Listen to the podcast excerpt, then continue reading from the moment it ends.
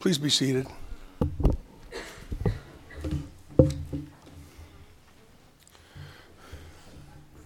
There's a Liberty Mutual TV commercial where the man standing in front of the Statue of Liberty grumbles. Your insurance company won't replace the full value of your total new car.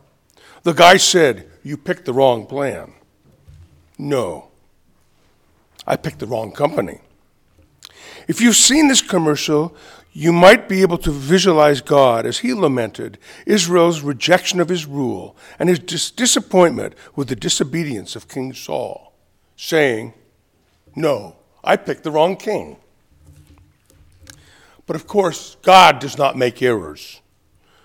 He purposely picked the wrong king, but for the right reasons.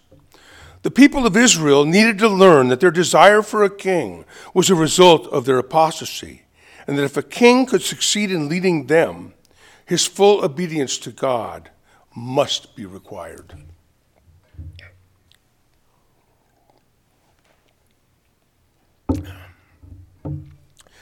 Last week's lesson from the first book of Samuel clearly points out to us that the people were not rejecting the prophet Samuel but they were rejecting our Lord, the one God of Israel.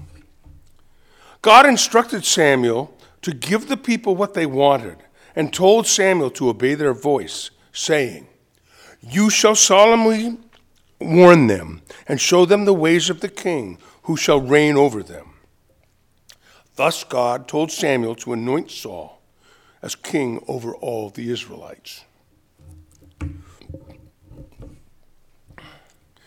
Now, reading ahead to chapter 10, and before next week's uh, uh, uh, lessons, Saul was proclaimed as king with this warning from Samuel Thus says the Lord, the Lord God of Israel I brought you up out of Egypt, and I delivered you from the hand of the Egyptians and from the hand of all the kingdoms that were oppressing you.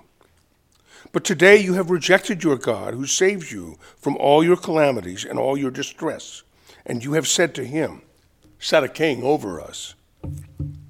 However, for the next three years after Saul was anointed as king, he successfully ruled over the people of Israel, always following the will of God. But then King Saul was faced with a major battle against the Philistines, where his troops had hidden themselves from, a potential onslaught of 30,000 Philippian chariots, and I'm sorry, Philistine chariots, and 6,000 horsemen and troops. It was Saul's insecurity and failure to fully trust God that got in his way. And instead of waiting seven days for the prophet Samuel to arrive and sacrifice to the Lord before battle, Saul took it upon himself on the seventh day to make that burnt offerings for war and peace. While this may not seem a very serious error on Saul's part, it illustrates his lack of patience and his attitude of independence from God. Through this burnt offering, Saul attempted to control the situation himself and manipulate God into granting Saul's desire for victory.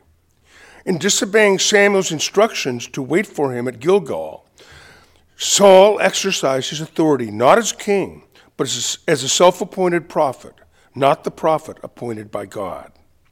Remember, according to Jewish tradition, Saul was not a priest or a Levite and could not legally offer burnt offerings or peace offerings. Samuel was the prophet and the person through whom the word of the Lord was spoken. Thus, Saul's disobedience was direct and willful.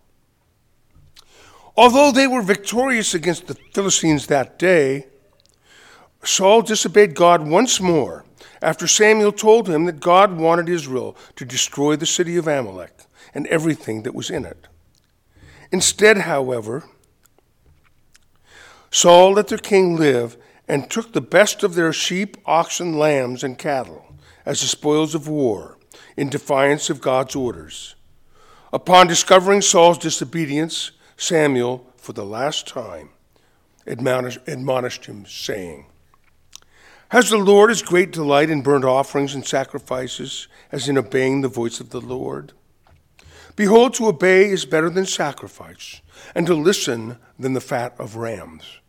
For rebellion as is as the sin of divination, and presumption is as in iniquity and idolatry.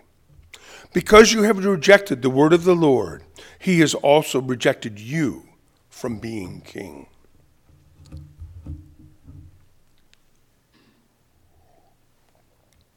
Samuel then left, and after ordering Saul um, to present the king of Amalek, he hacked the king to death with his sword. This brings us to the Old Testament lesson for today and the anointing of David as Israel's new king. While Scripture describes God as regretting the anointing of Saul as the first king of Israel, I am sure that regret was foreseen when the Israelites asked Samuel, Samuel for their new king. Saul's eventual disobedience would be a lesson for all. The king had a sacred obligation to obey God, otherwise, he was out. Saul had been impatient and relied not on the decisions of God, but on his own merits by trying to exert control over which only God and his appointed prophets had authority. When he felt that he could do as he chose, Saul was making a foolish and eventually, for him, a fatal mistake. This lesson of Saul's rejection strongly suggests that God desires and requires our obedience. When we do not obey God, we become separated from Him, just as Saul did.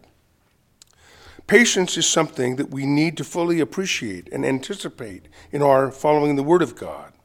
It is easy to want something that God does not want us to have.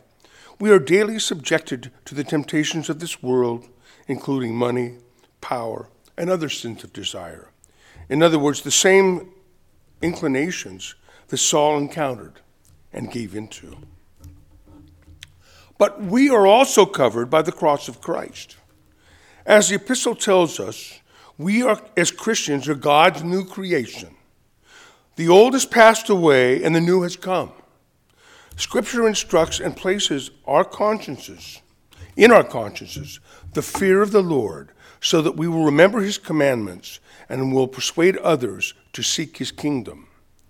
We also know that it is what, in, what is in our hearts that is more important than valuing outward appearances.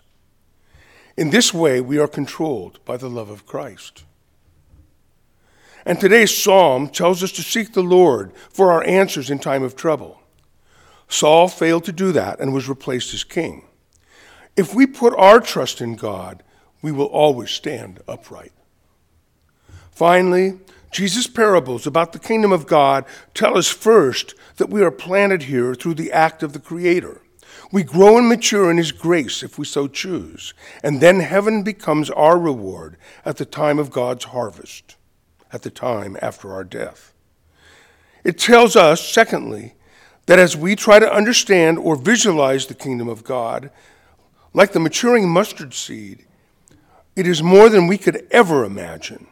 In fact, as we grow through learning and understanding God's word and his commandments, we will never fully comprehend the results that we can achieve by our obedience to him and through the free gift of his grace by which we are protected.